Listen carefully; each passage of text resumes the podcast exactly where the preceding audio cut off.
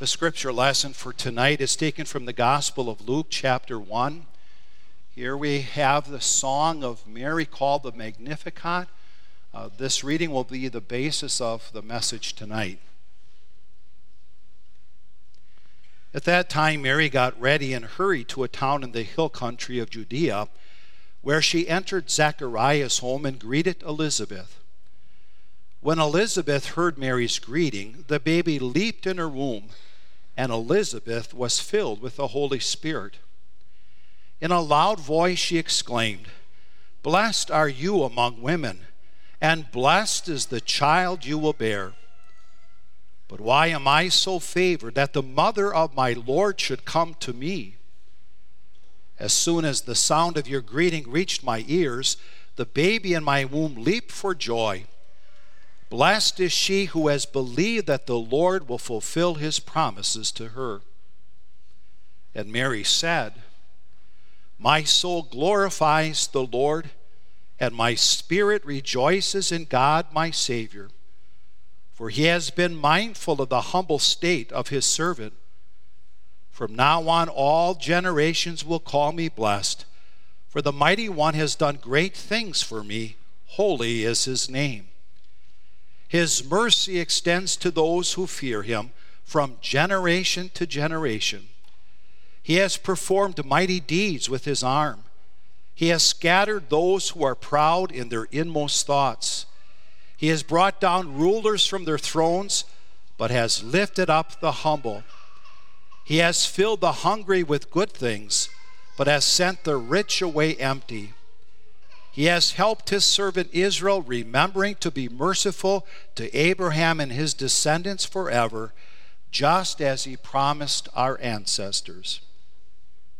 Mary stayed with Elizabeth for about three months and then returned home.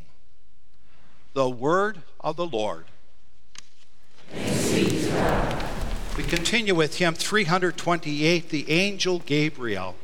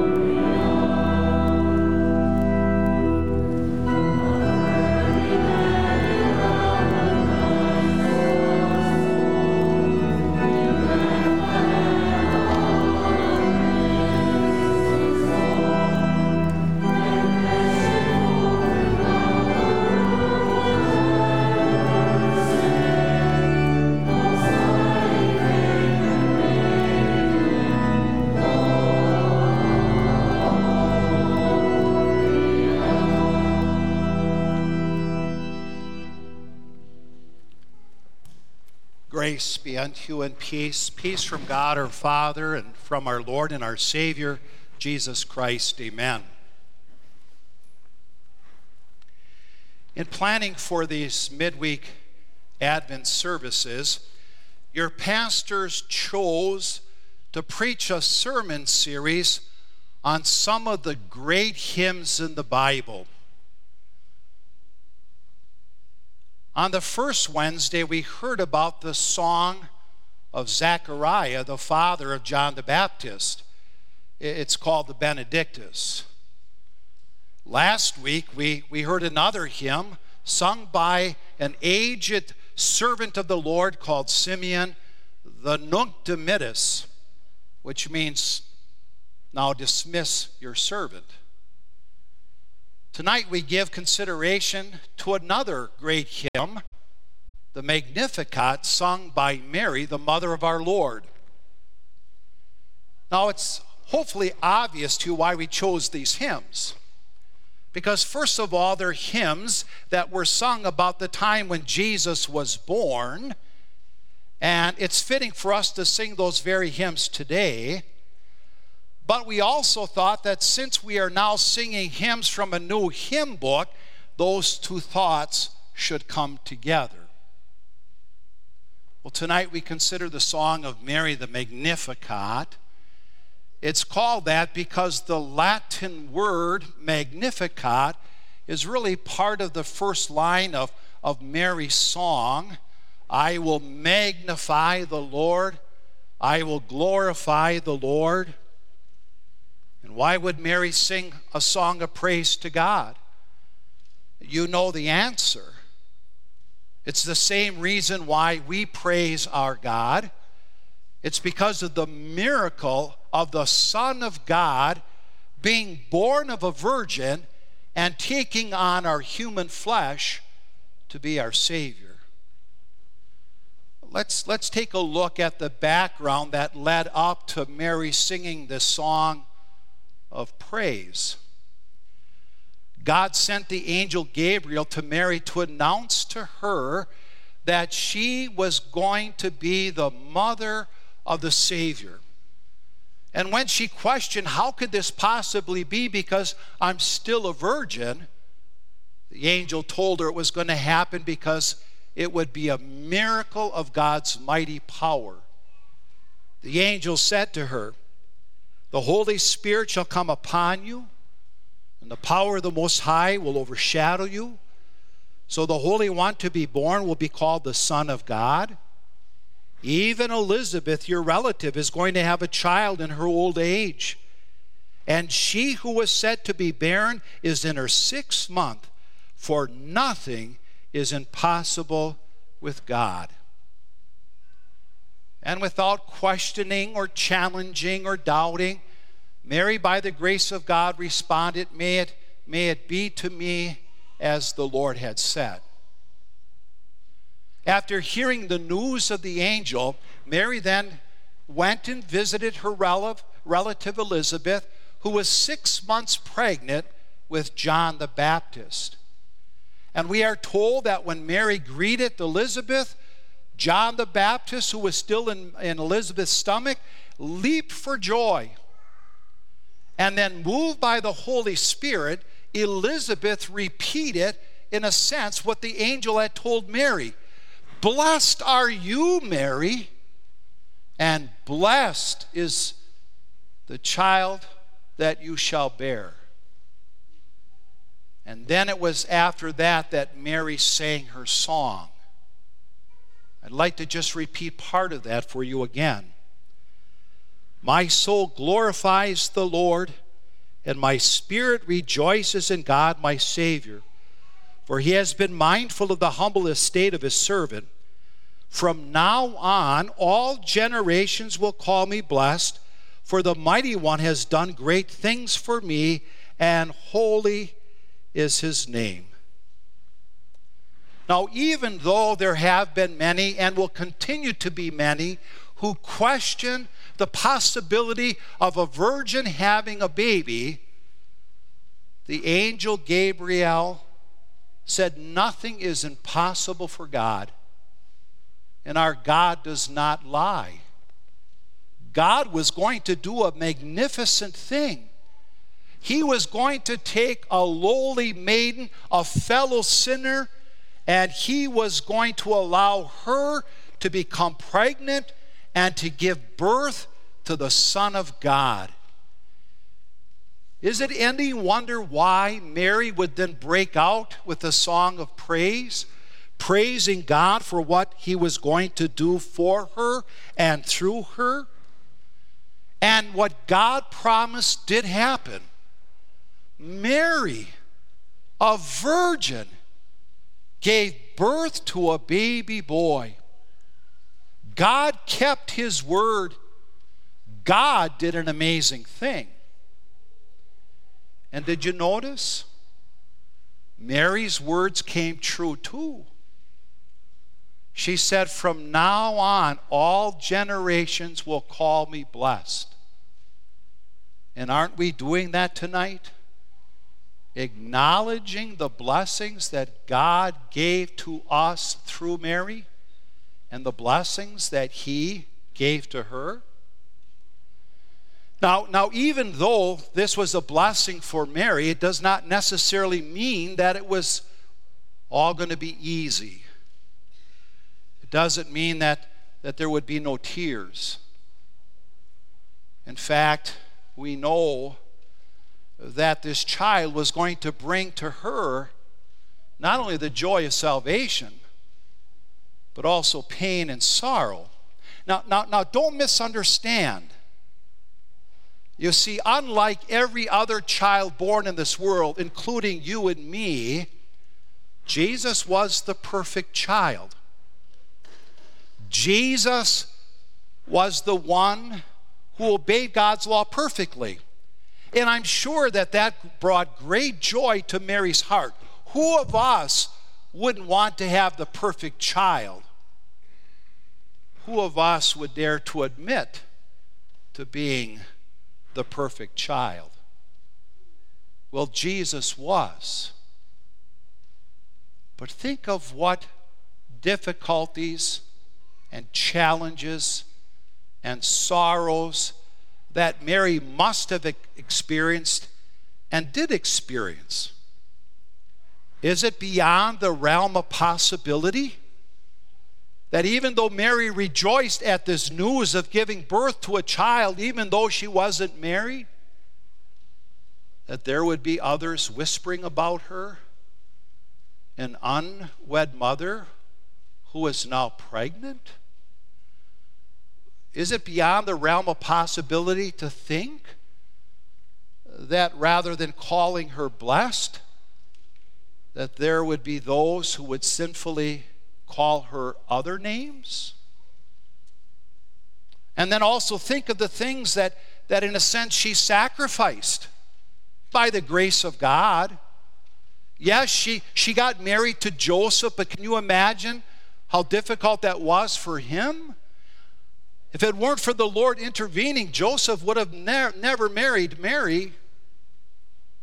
But she and Joseph were willing to delay the raising of their own family so that Mary could give birth to this child. And then, and then there were other sacrifices.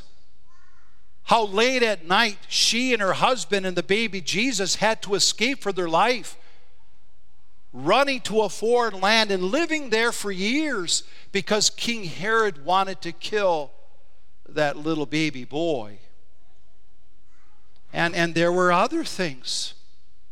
Even though there were many people who saw Jesus and heard him preach and witnessed his miracles, and they loved him and they worshiped him and they believed in him, Mary must have seen the crowds, though, who hated him and rejected him in unbelief. That, that was her son.